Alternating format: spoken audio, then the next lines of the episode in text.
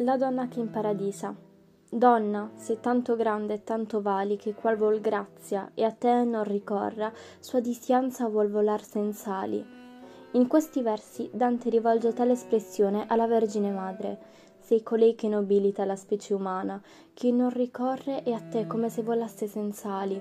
Ma Dante era un uomo, con le sue passioni, le sue inclinazioni, la sua sensibilità. Pertanto, se allargassimo il campo di questa espressione alla donna in generale, se ne deduce un profondo rispetto e l'attestazione di un valore preminente alla donna. Beatrice, fulcro della sua esistenza e faro della sua scrittura, è creatura quasi divina, donn'angelo che gli consente di arrivare a Dio. La sua perfezione è tale che il poeta si muove al suo cospetto con grande rispetto, timore e deferenza. Le donne si affastellano nella scrittura di Dante e popolano il suo oltretomba.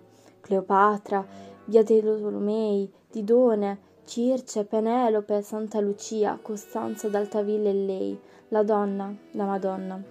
Tutti i personaggi femminili che si incontrano nel viaggio ultraterreno di Dante, anche quando collocati nell'inferno, non sono privi di redenzione letteraria.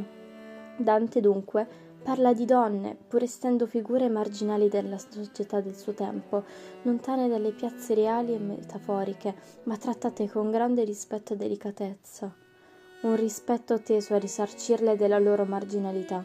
Di Penelope viene sottolineata l'infinita pazienza. Ulisse, quasi incurante dell'amore di Penelope, rincorre comunque il suo obiettivo. Dante, con la sua penna, sembra quasi accarezzare e risarcire tutte le donne vittime di marginalità, sopportazione e violenza.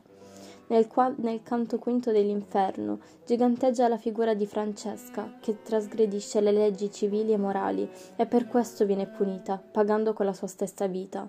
L'atteggiamento di Dante verso Francesca è di compassione, empatia, quasi sentisse in sé il dolore dell'anima punita. Ha peccato, ma ha peccato per amore. All'amore Dante offre grandi tributi. Francesca ha pagato per amor, perché amor ch'al cor gentile datto s'apprende, ancor non abbandona. Per Dante, quindi, la tendenza all'amore in sé è positiva, poiché è stata posta da Dio nel cuore di ogni essere vivente, è un istinto che spinge necessariamente verso il bene. L'uomo quindi deve indirizzarsi verso il suo oggetto, guidato dalla certezza che il fine ultimo è positivo. Pur essendo passati 700 anni dalla sua morte, Dante delinea un, idea- un ideale laico, nuovo, avanguardista. La donna spinta dall'amore spinge all'amore, per questo è riprovevole qualsiasi atto di violenza contro di loro.